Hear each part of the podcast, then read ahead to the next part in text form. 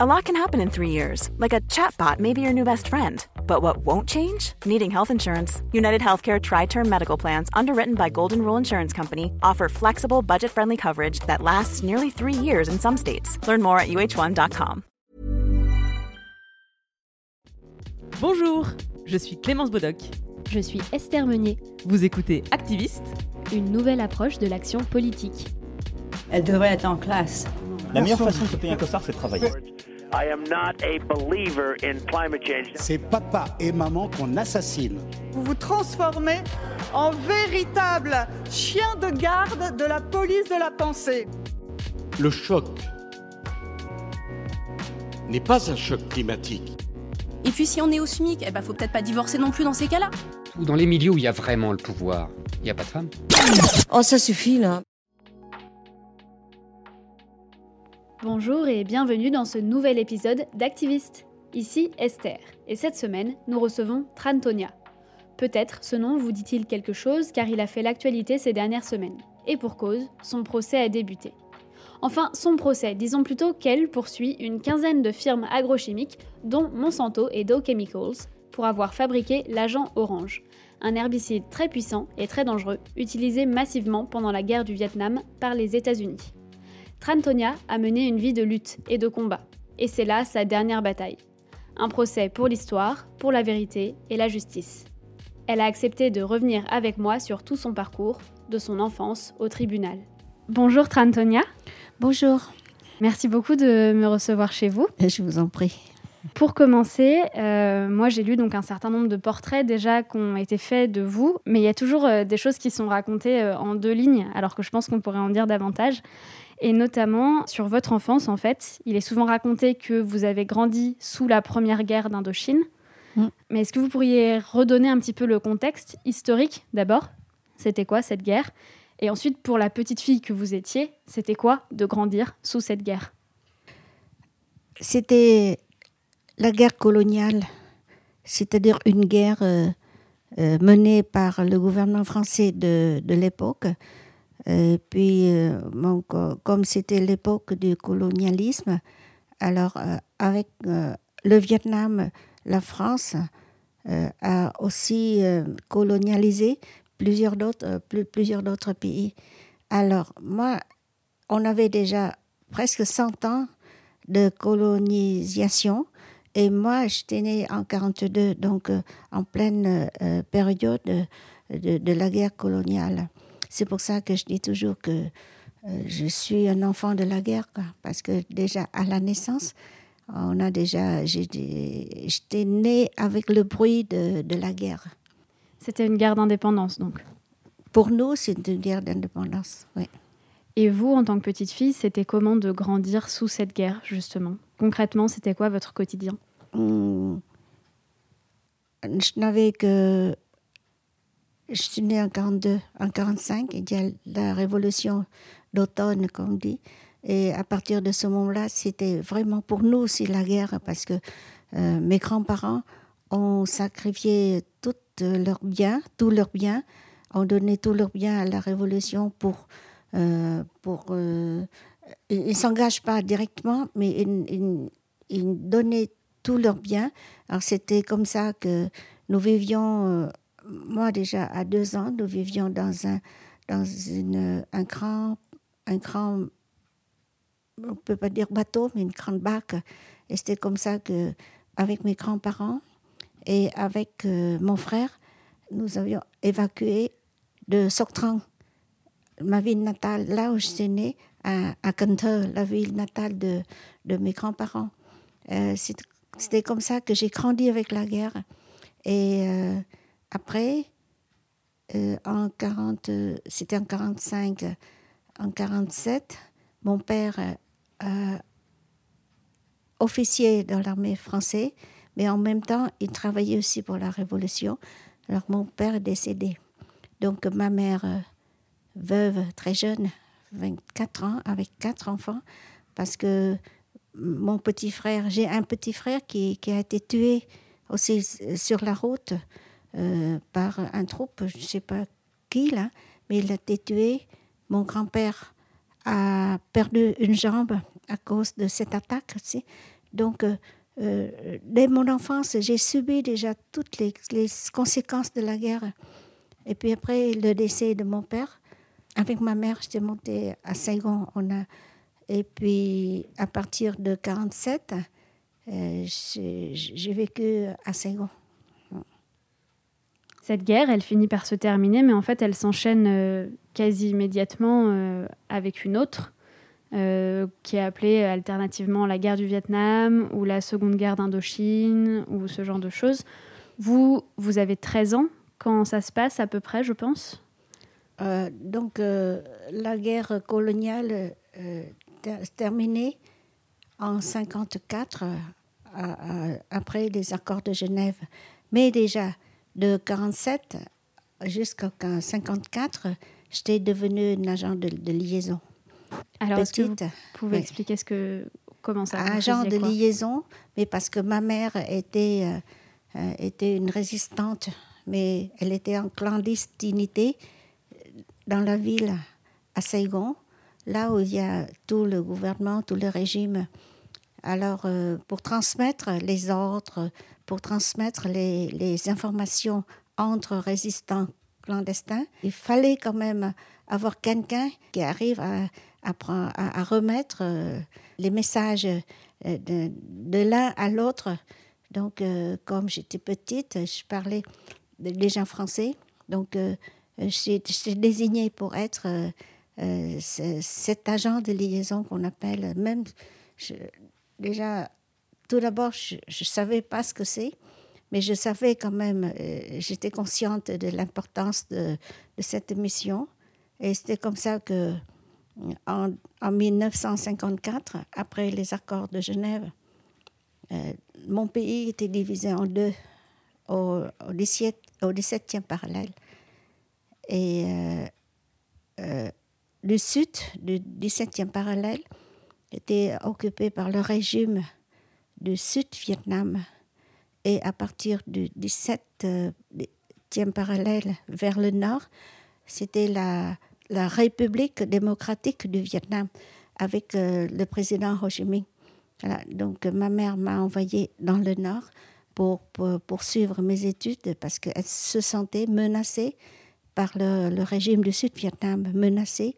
Et en fait, après, elle était captivée et on l'a traîné de prison en prison de, à partir de 55 jusqu'à 50, fin 59. Parce qu'elle donc elle défendait euh, bah, le régime d'Ho Chi Minh, le régime euh, de la République démocratique du Vietnam. Non, euh, c'est pas ça. Elle était toujours, elle défendait toujours la liberté et l'indépendance. Et ses activités, c'était de, venir en aide aux femmes euh, malheureuses ou bien à, d'autres personnes aussi euh, de, à Saigon, de Saigon, parce qu'elle était euh, toujours la, présidente de l'Union des femmes, des femmes de Saigon, et des femmes, et puis elle était aussi dans le comité des intellectuels de Saigon. Donc, ce, qu'elle faisait, ce n'est pas se battre avec de larmes, mais avec son cœur. Et ce qu'elle donnait euh, à, son entourage, c'est de l'aide. Par exemple, en 1955, il y avait euh, une, guerre contre les religions et le, le, le Sud-Vietnam subissait le plus, c'est la population. Alors, c'est à ce moment-là, elle, était devenue, elle était en tête pour, euh, pour mobiliser l'aide sociale pour porter l'aide à tous ceux qui ont subi cette guerre interne. Et c'est pour ça que le régime du Sud-Vietnam pensé qu'elle, elle est la, leader. Donc c'est pour ça qu'ils euh, euh, l'ont arrêtée, torturée et, et, et puis la traînée comme ça de prison en prison. Et elle était toujours cruellement torturée jusqu'à la fin. Vous, pendant ce temps, vous êtes euh, donc dans un, pensionnat, en quelque sorte, euh, au nord? Comment ça se passe? Oui, là, euh, pendant, parce que après les accords de Genève, tous les anciens résistants dans le sud étaient envoyés, étaient partis pour le nord, parce qu'on se sentait quand même bien menacé Donc, presque la plupart des résistants partaient dans le nord. Mais donc, ils partaient avec leurs enfants. Et comme moi, ma, ma mère était restée à Ségon. Donc, moi, j'étais partie toute seule. Alors, le gouvernement de la, la, la, la, République démocratique du Vietnam euh, euh, a organisé, réservé pour les enfants qui venaient du Sud, des écoles qu'on appelle euh, écoles des enfants du Sud. Donc, c'était là où j'ai grandi, c'était là où j'étais bien élevée, bien éduquée. Voilà. Vous avez euh, un bon souvenir de cette période de votre vie ou au contraire un souvenir euh, d'une période hum, très difficile? Non, c'était pas une période très difficile. Difficile parce que je suis toute seule. Difficile parce que j'étais loin de mes grands-parents, de ma famille, de ma mère. Et difficile aussi parce que, sachant que ma mère était en prison, alors pour moi, c'était euh, quand même des souffrances morale que, que, je portais toujours. C'est pour ça que on, disait toujours que les, sud, les sudistes, ceux qui arrivaient du sud au nord, on, vit toujours euh, la journée dans le nord. La nuit, c'est le sud, euh, voilà. C'est-à-dire que dans la journée, on a toutes ses activités, on a sa vie, mais la nuit, rester seul, alors, ce qui nous taraudait, ce qui nous fait souffrir, c'est le manque de notre pays natal, le manque de, notre famille, et d'autant plus que le Sud était en guerre. D'abord, ce n'était pas en guerre. De 55 jusqu'à 60, l'ordre est que tous les résistants qui, qui étaient obligés de rester dans le, dans le Sud euh, reprennent leur vie normale. Donc, pas de résistance, rien, mais le régime traînait toujours le, traînait la guillotine et, et coupait la tête à tous ceux qui pensaient que c'était des anciens résistants. Donc pour nous, dans notre cœur, c'était des souffrances, c'était, je ne peux pas dire des soucis, de la peur pour, pour, pour leurs proches. Quoi. Euh, c'est comme ça que j'ai vécu quand même euh, très très longtemps. Et de temps en temps, euh, même à, à travers les, les journaux, parce que ma mère était quand même une, une personne bien bien connue. Alors parfois, il y a quelques lignes Thị et, et dans, dans, telle ou telle prison, comment elle a été torturée, vous savez? Donc le cœur d'une fille ne, ne, serait jamais euh, euh, tranquille, n'aurait jamais le calme que même un enfant ou bien une, une jeune fille de 13 ans, de 14 ans, euh, pourrait vivre tranquillement sa vie, quoi, sa vie de jeune fille. Mais pour moi, c'était toujours le souci. C'est pour ça que, c'est pour ça que, après le soulèvement de la population du Sud-Vietnam, le soulèvement en 1960 et après 1960, c'était la guerre euh, la guerre commençait.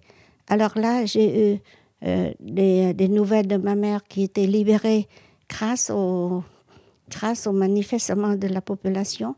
Ma mère était libérée avec plusieurs de ses camarades, dont le l'avocat Nguyen Hou Tha, par exemple, qui était devenu le président de la de, Front National de la Libération du Sud-Vietnam.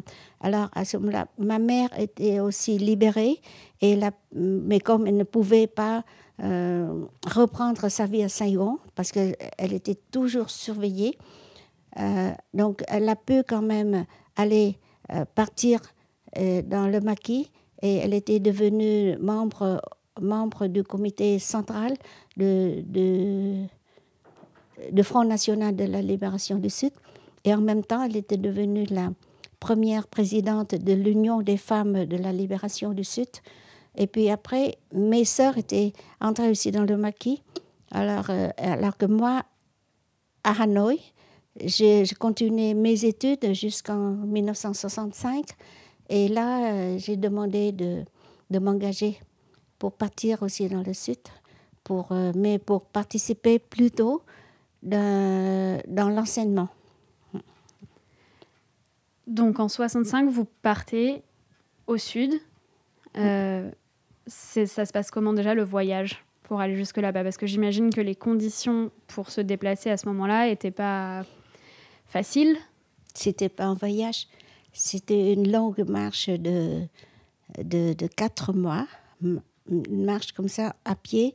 On a, on, on, a fait plus de 1000 kilomètres par mont et par veau comme ça.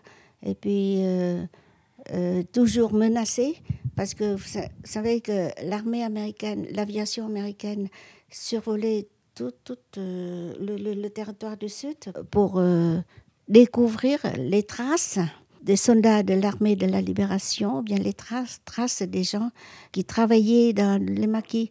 Alors c'est pour ça que tout le long, le long de notre marche, on était surveillés, menacés déjà parce que c'était dans la jungle. Alors aussi, il faut faire attention parce qu'il y a aussi des pelotons de, de l'armée américaine ou bien de l'armée du régime du Sud-Vietnam qui nous guettaient, des embuscades, etc. Donc, euh, euh, c'était la fatigue, c'était la faim, c'était euh, les menaces. Mais sachez qu'on était très jeunes, quoi. Et puis, on, on partait pour, même si on s'est engagé seulement pour devenir enseignant, pour aller enseigner la lettre aux petits-enfants dans les zones libérées, mais on savait que devant nous, ou bien près de nous, autour de nous, il y a toujours la mort qui nous menaçait, même euh, ou bien les blessures, ou bien les bombardements, mais on savait qu'on servait une, juste cause, une bonne cause. C'est pour ça que on était parti, la jeunesse euh, dans l'âme, donc euh, les chants aussi sur la bouche, et puis euh, l'amitié qui nous, qui, qui, nous liait l'un à l'autre, et le partage de tous ces manques, de tous ces, ces, ces, dangers qui nous ont réunis, et cette amitié profonde reste jusqu'à ce jour-là, même si déjà on, on est on a presque 80 ans, ou bien la plupart ont dépassé déjà les 80 ans. Vous étiez combien à ce moment-là dans ce groupe 22 euh, ans. Ah, on était 200. 200, d'accord. 200, mais c'est 200 avec euh, une vingtaine de filles seulement. D'accord. Et donc vous faisiez partie de, de ces filles-là. Et quand vous arrivez sur place, est-ce qu'il y a un moment où vous pouvez enseigner, où vous commencez à enseigner ou est-ce que la situation est déjà euh, difficile? Sur arrivé au maquis, le siège euh, euh, central du, Front National de la Libération, la guerre a changé d'aspect. Avant, les Américains n'étaient que des conseillers, mais à partir de 1965, l'armée américaine a participé en direct euh, à la guerre, ils ont refoulé, ils ont repris les zones libérées, ils ont refoulé toute la population dans des, euh, des, euh, des, hameaux stratégiques. Alors c'est pour ça que nous n'avons pas beaucoup d'enfants pour enseigner. Et c'est pour ça que moi, on m'a on m'a envoyé travailler à l'agence de presse de la libération du Sud-Vietnam. Alors c'était comme ça que j'étais devenue euh, journaliste. Ouais.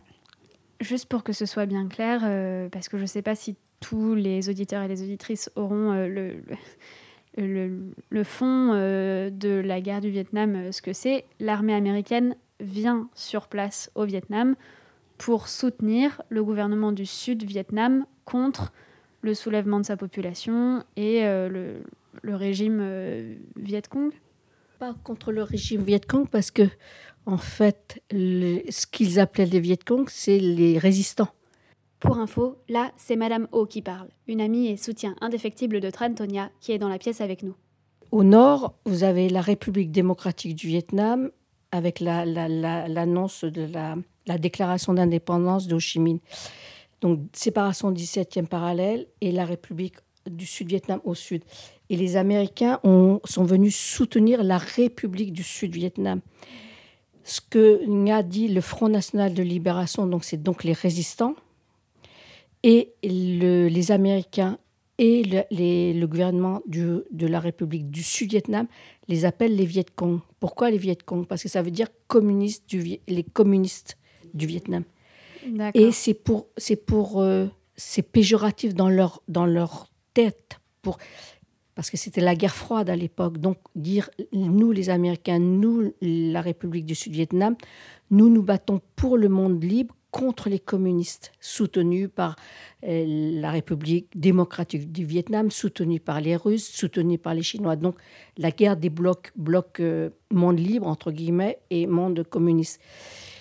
Mais dans, dans ce, qu'on a, ce, que, ce que eux appelaient le Viet Cong, en réalité, quand on dit le Front national de libération, quand on dit un front, ça veut dire que c'est un front uni. C'est-à-dire vous avez aussi bien les communistes que les nationalistes, que la troisième force qu'on appellerait ici, disons, le centre, et les bouddhistes. Et il faut se souvenir qu'à l'époque, les bouddhistes étaient très importants, puisque c'est à l'époque où les bons s'immolaient par le feu pour dire partez de notre pays. Et c'est ce, basculement dans l'opinion publique en se disant mais ce n'est pas que des Viet Cong, ce n'est pas que des communistes, il y a même les hommes de religion qui sont prêts à mourir simulé par le feu pour que cette guerre s'arrête.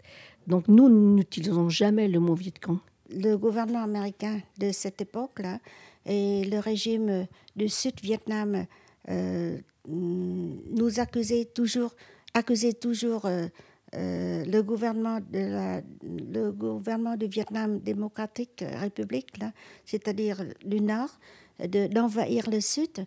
Mais, là, c'était vraiment pas juste parce que vous voyez que nous sommes dans un pays, nous, nous parlons le même langage, nous, avons, nous sommes vietnamiens.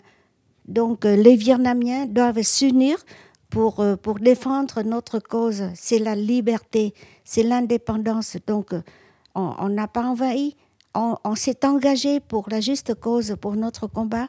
On était sur le territoire du Vietnam. On est vietnamien et les Américains venaient envahir, euh, euh, souiller même notre territoire. Et ils disent qu'ils ont la bonne cause. Et nous, nous sommes des Viet Cong. Bon, Viet Cong, c'est péjoratif, mais nous sommes des combattants. Des combattants. Et en tant que combattants vietnamiens, on a le droit de défendre notre indépendance, notre, et puis la, notre liberté. Mmh, bien sûr. Donc vous, vous devenez reporter, euh, vous oui. l'avez dit tout à l'heure. Dans quelles conditions vous exercez? Dans quelles conditions? C'est-à-dire à quoi, à quoi ressemble l'exercice de votre métier de reporter? Ça se passe comment sur le terrain? Euh, Je suis une femme, fille. Donc euh, on nous... On, épargnait quand même les voyages très très durs. Donc euh, j'accompagnais, je suivais plutôt, mais rarement, les, les, les troupes des, des, soldats vers le front. De temps en temps, j'étais fait une, trois fois. Mais on m'envoyait plutôt en mission euh, pour assister au congrès, pour assister aux réunions, une grande réunion. Mais déjà là, c'était très lourd parce qu'il faut toujours marcher une semaine, dix jours par exemple, pour, pour atteindre la, région où s'organisaient les réunions, les congrès.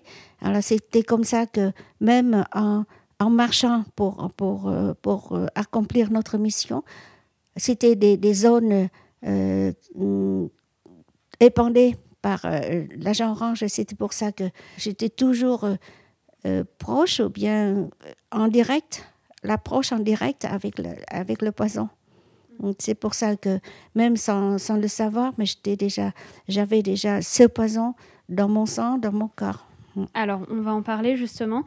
Euh, donc, à cette époque-là, en fait, cet agent orange, il est utilisé par l'armée américaine euh, pour différentes raisons, euh, notamment euh, bah, en fait, détruire les forêts, en particulier autour des bases américaines pour se protéger des, des embuscades de, de leur... Enfin voilà, se protéger des embuscades. et aussi pour détruire les cultures, si je ne me trompe pas. Donc ils font ces épandages de ce produit qui est l'agent orange, qui est donc une, un herbicide Et à l'époque, comme vous le dites, vous n'avez pas conscience de la dangerosité de ce produit? Euh, Ce n'était pas seulement autour des bases américaines, c'est presque sur tout le territoire du Sud-Vietnam. C'est là où ils pensaient que c'était le maquis, c'était les bases de, de la de de, de l'armée de la Révolution, les bases, les maquis de, de, de Front National de la, de la Libération qui, déverse euh, ce poison. Donc c'est presque sur tout le territoire du Sud-Vietnam. Euh, voilà, et donc euh, à ce moment-là, j'étais consciente quand même de la toxicité, mais envers la nature. Parce que ça, ça, ça se voyait tout de suite. Après trois heures, trois heures, quatre heures seulement, les feuilles commençaient à, à tomber et, et, les arbres de, de, deviennent squelettiques parce que défeuilletés. Donc euh, c'est pour ça que, euh, mais partout, il y a euh, partout, non seulement la première fois que, que, que, j'ai subi euh, un épandage, c'était à Kouti, près, près d'une grande base euh, de l'armée américaine qui s'appelait Dongzhou. Maintenant, si vous venez, il y a encore euh, euh, des, des, des, places dont même l'herbe ne, ne, ne, ne, peuvent pas, ne peuvent pas repousser. repousser. Même les, les fossés de bombes étaient encore là, après 50 ans, mais ils ne sont même pas encore remplis. Euh, mais euh, je savais, je, je savais la, la, les conséquences pour la nature. Les conséquences pour l'être humain, c'était assez direct, c'est-à-dire que dès qu'on reçoit ça, on commence à tousser, on commence à avoir de la gale, mais après, ça, ça, ça disparaît. Mais les autres maladies qui s'en suivent, c'était avec le temps et ça arrive immédiatement et après, même après des années et des années. Quoi. Mmh. Juste pour, euh, pour bien donner une perspective euh, sur à quel point euh, ce produit a été utilisé, on estime qu'environ 20% des forêts denses du sud-Vietnam ont été détruites par, euh, par cet agent orange, au point que c'est cet événement qui a donné, euh, qui a été appelé le premier en fait un écocide. C'est le premier écocide de l'histoire quelque part. C'est la première guerre chimique et la, la plus cruelle guerre chimique de l'humanité. Donc c'est déjà un crime contre l'humanité et aussi un écocide parce que même maintenant la, euh, terre, l'eau est encore empoisonnée, même après 50 ans. Et, et, même après 50 ans, il y a aussi une autre génération qui est aussi atteinte de ce poison, même si 50 ans sont passés. Et donc justement, cette génération, elle fait les frais donc de ces épandages même des dizaines d'années après. Est-ce que vous pouvez dire à quel moment vous prenez conscience de la toxicité de ce produit, pas seulement à court terme sur la santé des personnes qui y sont exposées, mais aussi à long terme? Alors déjà, avant 75, on en a parlé. On en a parlé, euh, l'avocat Nguyen Ho devenu président du Front National de la a déjà parlé depuis 60, 1965 devant les, journalistes, euh, euh, étrangers qui ont eu le courage de, venir aussi dans le maquis et, euh, et, faire des reportages terribles sur place. Mais à partir de 1975 plutôt, parce qu'après la paix, on a encore beaucoup de, temps et on commençait à faire des recherches, des études. Après les recherches, les études, déjà commencé dans, aux États-Unis et dans d'autres pays. Donc euh, c'est comme ça que euh, après, euh, à partir de 1975, sont nés aussi des petits-enfants des, des, parents qui étaient rentrés de, la guerre, qui, portaient en eux-mêmes le poison qu'ils qu ne savaient pas. Et puis, ils ont mis au monde des enfants handicapés, etc. Alors, de plus en plus, il y avait de ces naissances.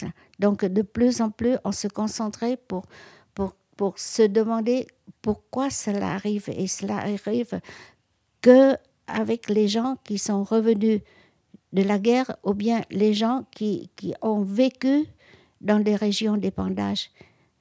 Voilà. Pourtant, vous, vous racontez, il me semble, euh, que déjà à l'époque, euh, vous vivez un grand malheur parce que vous perdez votre première fille. Mm. Euh, ce décès-là, vous ne l'attribuez pas sur le moment à l'agent orange Sur le moment et même 30 ans après. Et je souffrais. Je souffre même maintenant là, de, de, la disparition de ma première fille. Je souffre aussi et je me culpabilise toujours euh, sur les maladies de ma deuxième fille qui, elle aussi, elle a fait une fausse couche. Elle aussi, elle est née avec une malformation et elle aussi porte en elle aussi mes maladies. Et ces maladies-là, elle a transmis à ses enfants.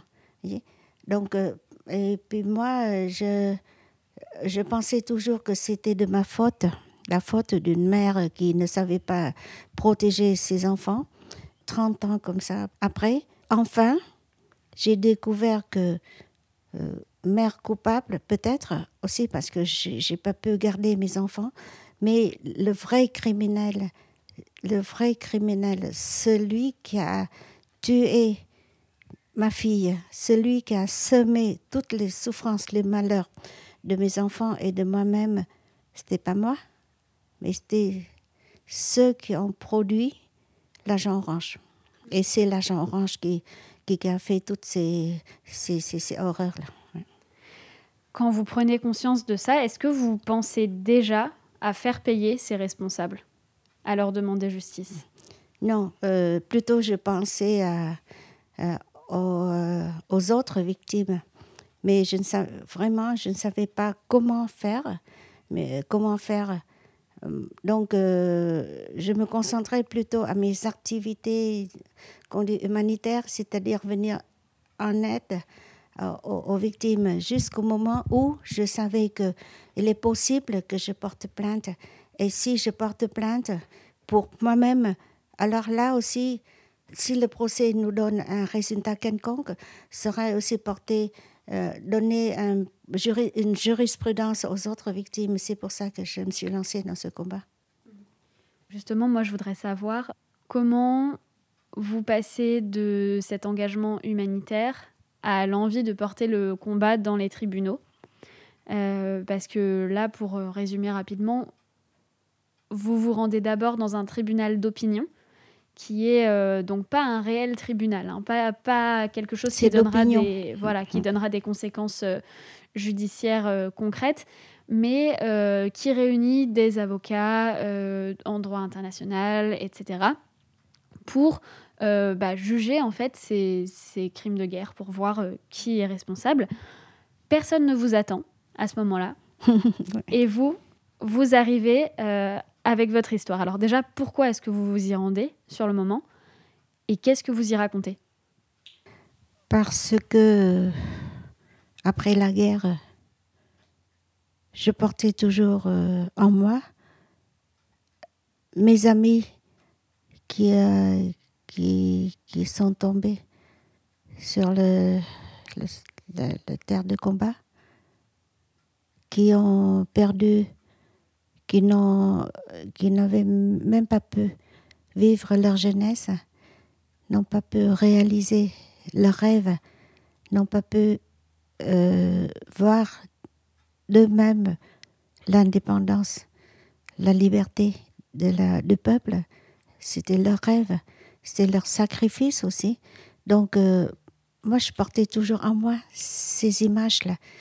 Alors, c'est pour ça que euh, même après, après la guerre, je vivais. Tout ce que je fais, je fais pour moi, je fais mon devoir, mais aussi je fais pour eux. C'est pour ça que euh, euh, j'ai demandé de témoigner, parce que j'ai bien expliqué que moi, je veux parler au nom de ceux qui ne peuvent plus parler et aussi au nom des victimes qui ne peuvent pas venir, euh, ne peuvent pas venir en France pour témoigner Parce que ce tribunal d'opinion était en France. en France, à Paris. Et puis, euh, j'étais complètement inconnue.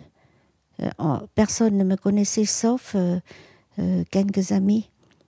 Alors là, avec mon témoignage, on commençait, non, je ne pense pas qu'on commençait à me connaître, mais le témoignage a quand même convaincu, arrivé à convaincre le cœur de, de, ceux qui étaient présents à ce moment-là, parce que ceux qui, qui, qui, étaient présents sont quand même des personnes qui aiment la liberté, qui aiment le Vietnam et qui soutiennent les victimes de l'agent orange. C'est pour ça que pendant, après le témoignage, on était venu me, me remercier, par exemple, et c'était comme ça que j'ai rencontré aussi Maître Bourdon et Monsieur André Bouni.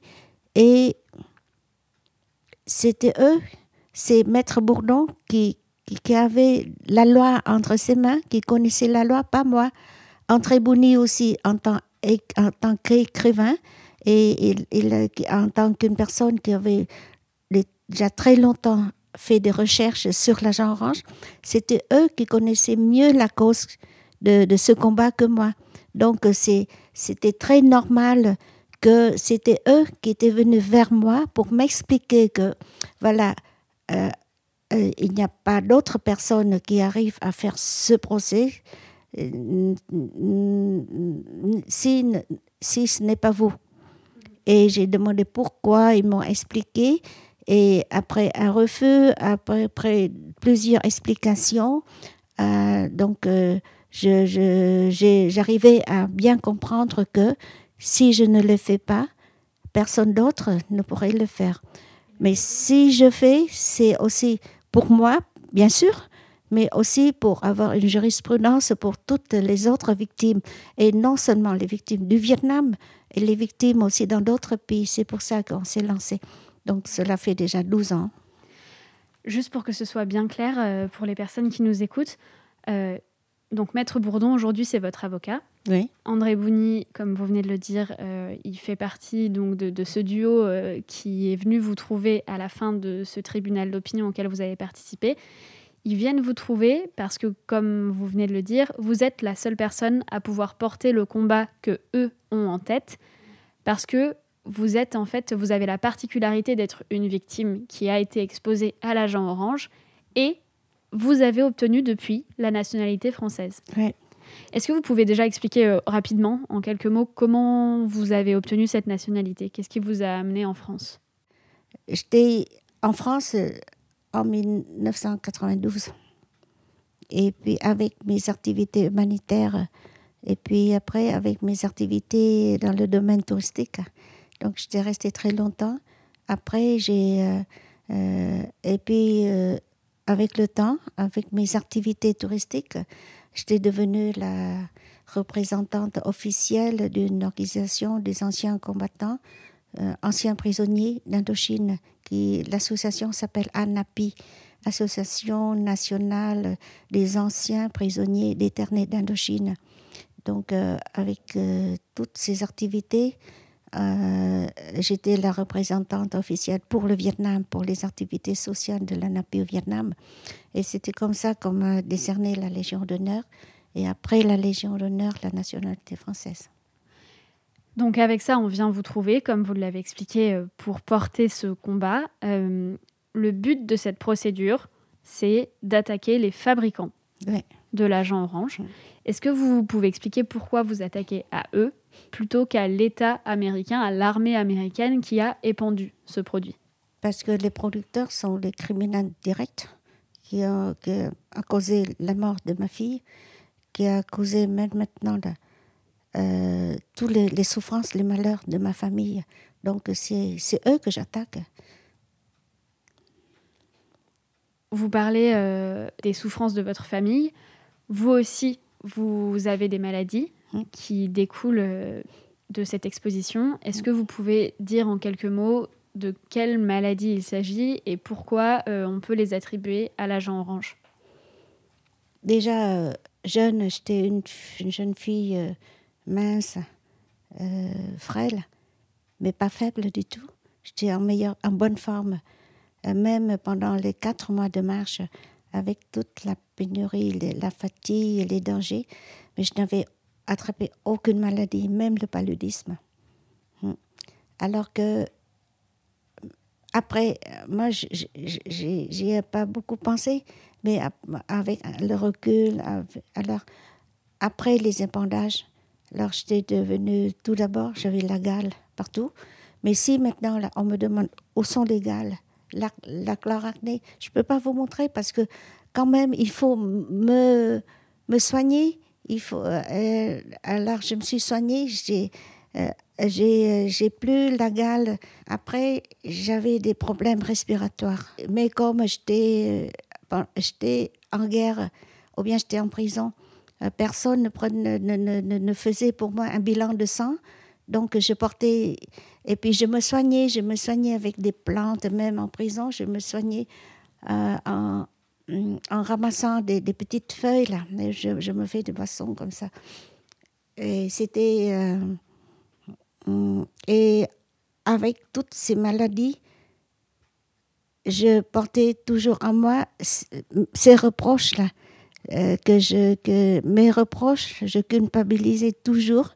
Et c'était après qu'on a découvert, mais il y a 30, 30 ans de ça, on a découvert que j'ai j'ai le diabète de type 2.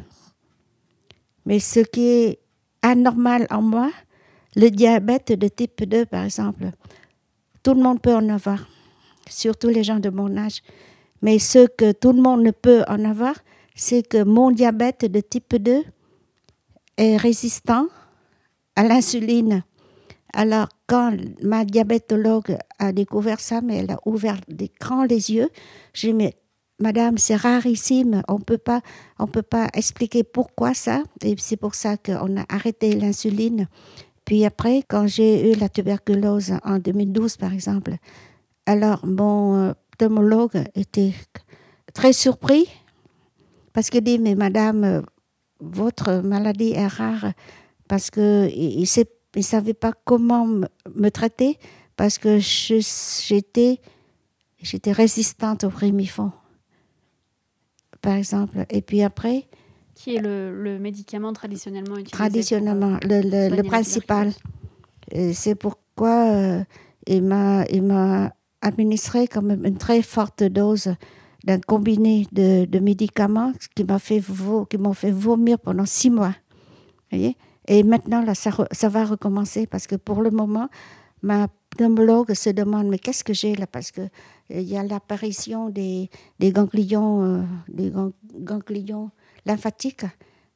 Tout d'abord, on a pensé à, à, un autre cancer parce que j'avais déjà le cancer du sein. J'ai été opérée du cancer du sein. Mais là, il y a, il y a quatre mois, trois mois, mon cancérologue pensait que euh, j'ai un autre cancer. On a fait plein d'examens. Et puis après, il, était très perplexe parce qu'il a dit, mais on ne sait pas si c'est vraiment le cancer. Il m'a envoyé vers une autre pneumologue. Et puis jusqu'à présent, la, la pneumologue qui est très compétente a dit qu'on doit attendre encore parce qu'on ne sait pas d'où vient ces, ces ganglions et on ne sait pas si c'est vraiment la tuberculose ou bien autre.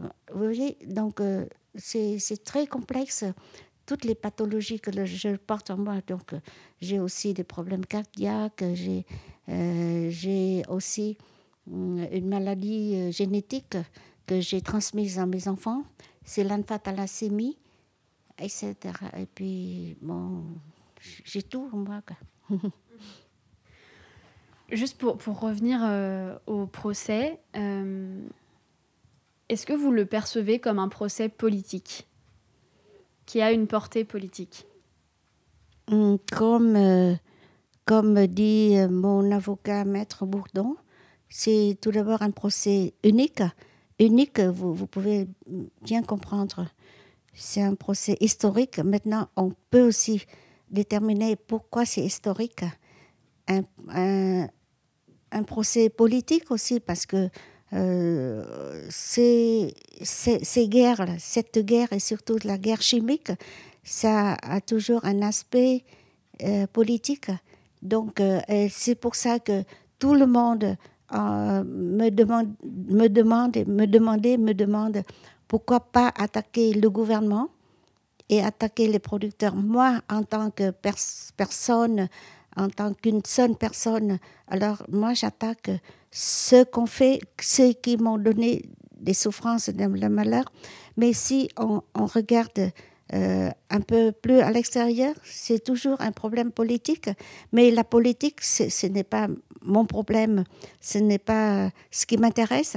Ce qui m'intéresse, c'est l'humanité, c'est l'aspect humanitaire pour moi, pour ma famille, pour mes enfants, parce qu'un de ces jours, je vais disparaître et, et je laisse tous ces malheurs, toutes ces souffrances à mes, filles qui, qui, seront aussi, qui, qui porteront aussi ces soucis-là à, à, leurs enfants. Vous me comprenez là?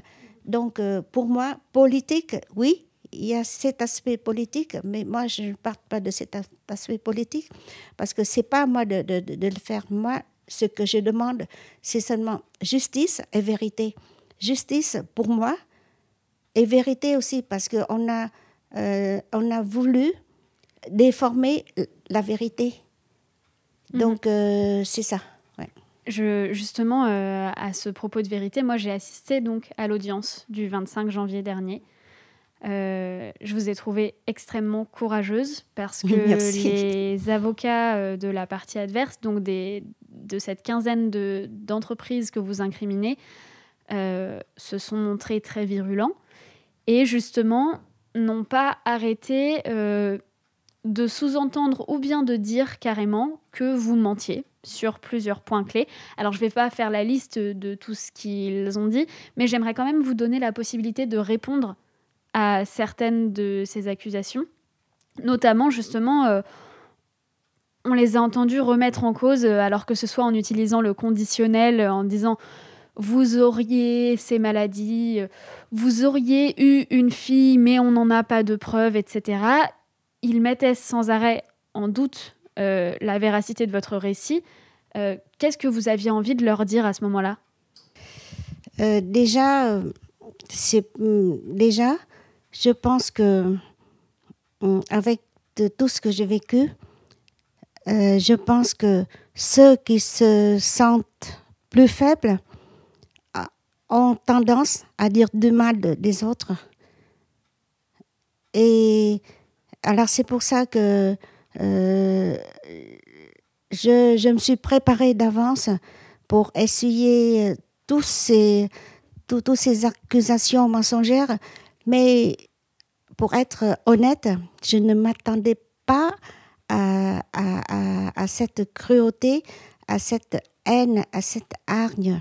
Parce que vous voyez, euh, je ne vais pas. Parce que déjà, dans ma tête, je respecte tous les avocats parce que je pensais que les hommes de, loi, ils doivent se respecter et respecter la vérité, mais eux, ils ne l'ont pas fait comme ça mais je me demande, est-ce qu'ils ont un cœur humain?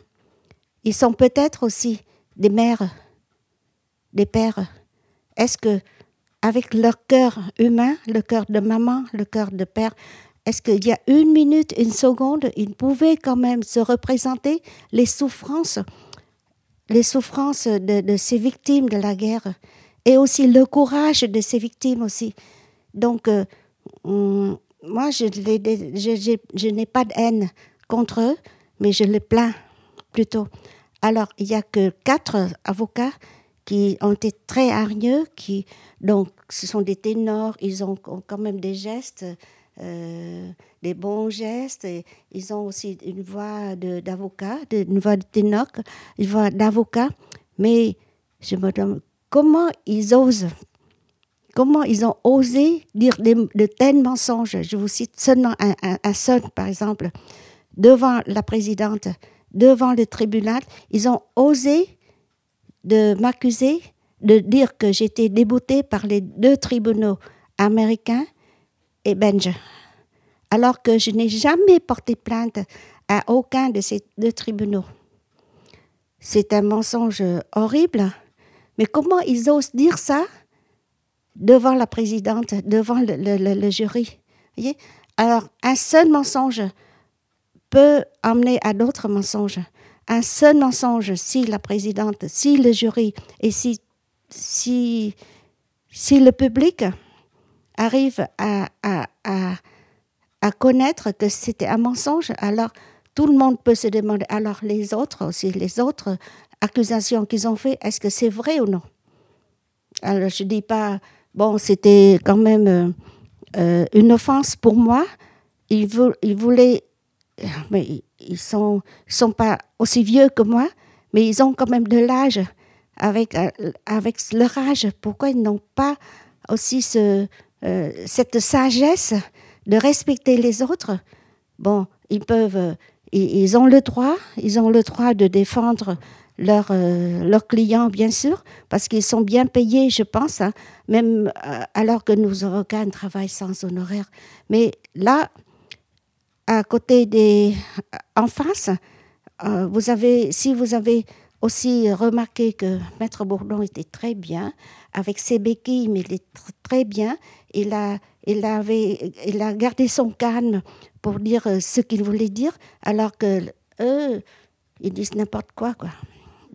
Et alors c'est pour ça que euh, je voulais leur dire aussi, allez avec moi au Vietnam, allez à la rencontre des victimes, même une ou deux seules victimes. Je pense qu'avec leur cœur humain, ils n'auraient plus jamais le courage de dire des mensonges euh, et puis de, de, de protéger les criminels. Oui, parce que dans les autres discours qu'ils ont tenus, il y avait par exemple le fait que l'agent orange n'atteindrait qu'en très faible quantité euh, le sol et donc les êtres humains qui sont sur le sol parce qu'ils seraient des intégralement euh, voilà ils, ils, ont fait des descriptions des épandages qui ne correspondent pas à ce que vous vous décrivez ils ont même dit en fait que vous n'aviez pas été exposé à l'épandage d'agents orange mais probablement euh, que le mode d'épandage que vous décriviez euh, aurait été un épandage d'un autre type de produit euh, quand vous entendez ça, vous, n'avez pas envie de vous lever et de vous mettre à crier dans ce tribunal? Non, ça me fait rire. Parce que je ce n'est même pas nécessaire que je réplique, parce que rien qu'à qu montrer le, les, les, les, photos, les images des épandages, pas faites par euh, nos journalistes ou bien nos photographes vietnamiens, mais par la, la, presse internationale, rien que cette image pourrait euh, leur répondre. Donc, euh, c'est, moi, je pense que c'est, c'est pas la peine que, que, je, je, me révolte contre ces, ça, parce que c'est quand même, ils font esprit de ne, de ne, rien comprendre, de ne pas comprendre, ils font esprit de, de nier la vérité. Mais euh, ce qui me révolte, c'est plutôt leur mensonge.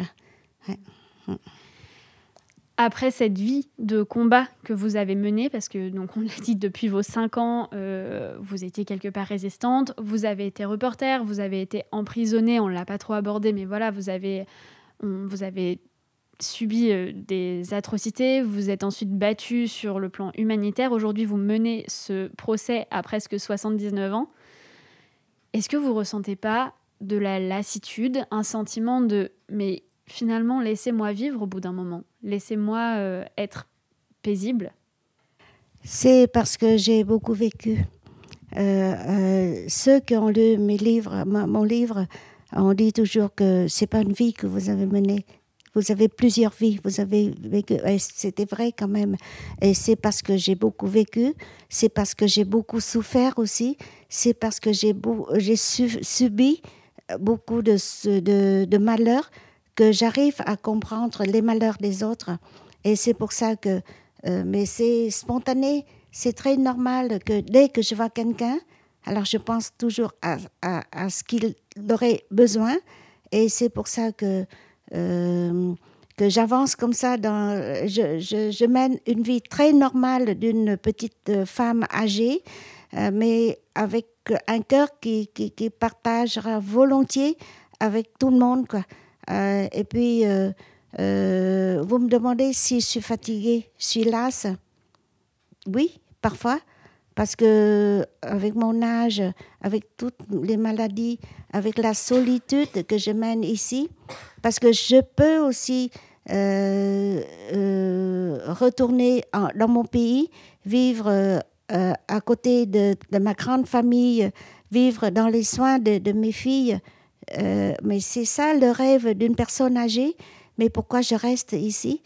C'est parce que à, côté de, de, mes enfants, de ma famille, il y a aussi des millions de victimes qui me regardaient avec espérance. Donc, je n'ai pas le droit maintenant d'être lasse, d'être euh, déçue ou bien d'être désespérée. Et, euh, et, je pense aussi que euh, de vivre une vie humaine, c'est le plus grand rêve, c'est d'être utile jusqu'à la fin de, de ces jours alors, euh, c'est comme ça que ma mère, que ma grand-mère m'a éduquée, m'a élevée. C'est comme ça aussi que, c'est pour ça aussi que mes amis d'enfance, parce que j'ai plein d'amis euh, avec une amitié de 60 ans, de 50 ans. Alors, c'était comme ça que mes amis aussi me soutiennent, me, arrivent à me comprendre. Et même, ils sont, même s'ils sont très malheureux parce que tout le monde m'appelait, m'appelle pour me dire, on te comprend, on t'aime trop, mais on est euh, on est impuissant parce que c'est si loin, on ne peut pas te supporter. Mais je leur ai dit que ne vous en faites pas. Vous me soutenez euh, avec vos moyens, avec votre cœur, mais ne vous en faites pas parce que ici, en France, euh, je, suis bien, bien entourée. Je suis bien soutenue et je profite aussi de, de cette interview pour encore une fois renouveler non seulement mes remerciements, mais ma reconnaissance envers tous ceux, toutes celles qui m'ont soutenu depuis six ans. Et aujourd'hui, ils sont tellement nombreux, ils sont tellement, euh, ils sont tellement sympathiques, ils, ont tellement de bonne volonté que chaque fois que je parle d'eux, euh, j'ai même les larmes aux yeux, quoi, parce que ça, c'est ça qui a, qui a donné, qui m'a donné la force. C'est ça aussi qui m'a, qui m'a renforcé dans ma ténacité, dans mon espérance. Et puis, euh, c'est ça aussi qui m'a donné encore plus de courage, plus de force malgré toutes les maladies pour avancer, pour progresser. Pour progresser. Et euh, je pense que c'est ça aussi que la partie adverse a peur le soutien du peuple, le soutien de la société. Et aujourd'hui, ce n'est pas seulement la société française, mais j'ai reçu plein, plein d'appels d'autres pays comme la Hollande, le Canada, la Suisse, la Russie, par exemple. Donc, euh, malgré les accusations mensongères, mensongères cruelles, ils m'ont même donné encore plus de force. Et je suis devenue plus forte grâce à eux aussi. Là. Je vous ai entendu parler l'autre jour de, jurisprudence, de la possibilité euh, qu'offrirait une victoire de votre part à, à, d'autres euh, combattants euh, pour, pour ce type de combat que vous menez.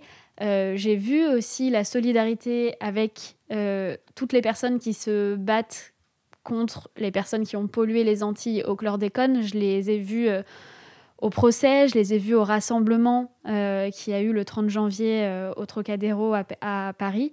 Euh, c'est une solidarité qui est naturelle pour vous avec ce combat-là? Moi, je pense que cette solidarité, c'est déjà une victoire de gagner. Parce que moi, je n'ai pas beaucoup parlé. Et c'est d'oreille en oreille, de fille à aiguille, qu'on faisait connaissance de cette cause-là. Et c'est pour ça qu'ils se sont regroupés. Et, surtout la jeunesse, la jeunesse française à travers le collectif Vietnam Diocine qui a organisé déjà les 36 heures en soutien des, des victimes de l'agent orange qui a, de, qui a pu regrouper non seulement des centaines, mais des milliers de, euh, de, de, personnes et qui a aussi, euh, avec ça, il y a plusieurs personnes, plusieurs jeunes qui se sont présentés en tant que bénévoles. Alors, vous, vous avez vu euh, le, rassemblement du 30 janvier, ah, mais c'était un grand succès parce que vous avez vu comment ils ont fait les jeunes pour pouvoir euh, faire organiser ce rassemblement et et comment et pourquoi aussi se demander mais pourquoi les élus sont venus de leur gré d'eux-mêmes pour me soutenir?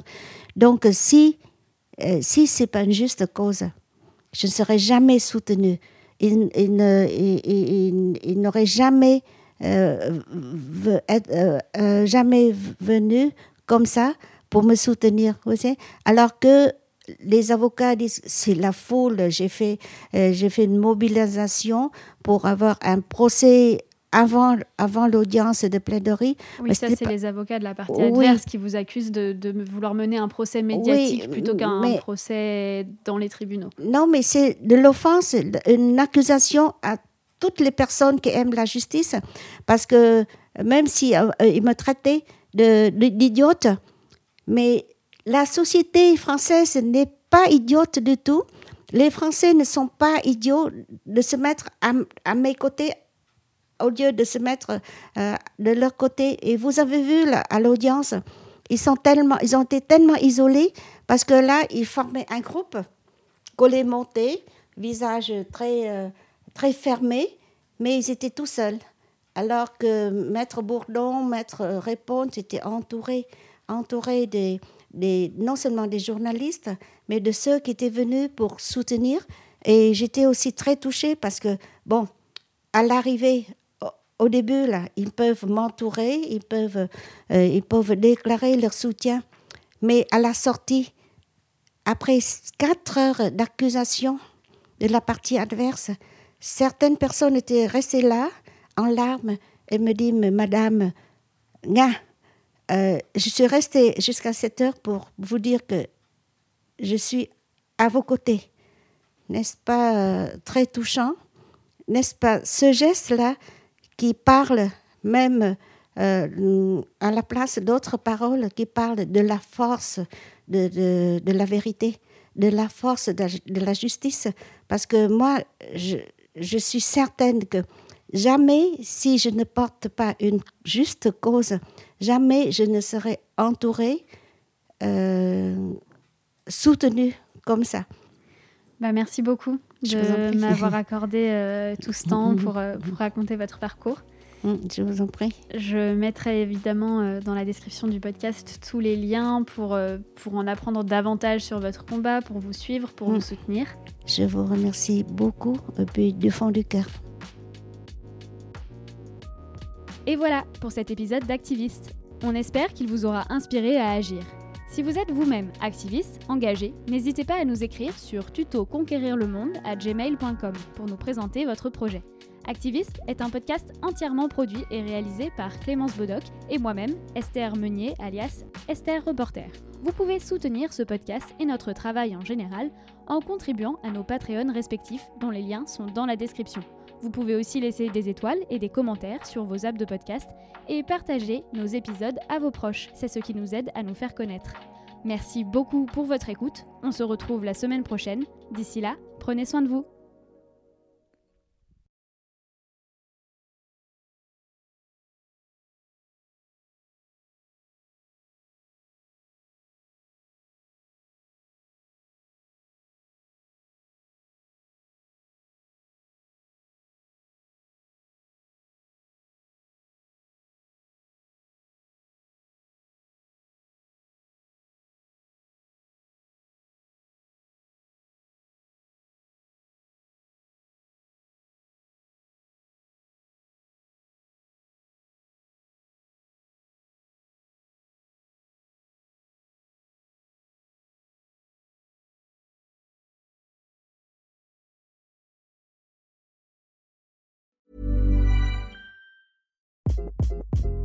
Hi, this is Craig Robinson from Ways to Win, and support for this podcast comes from Invesco QQQ, the official ETF of the NCAA. The future isn't scary. Not realizing its potential, however, could be. Just like on the recruiting trail, I've seen potential come in many forms as a coach. Learn more at Invesco.com slash QQQ. Let's rethink possibility. Invesco Distributors, Inc.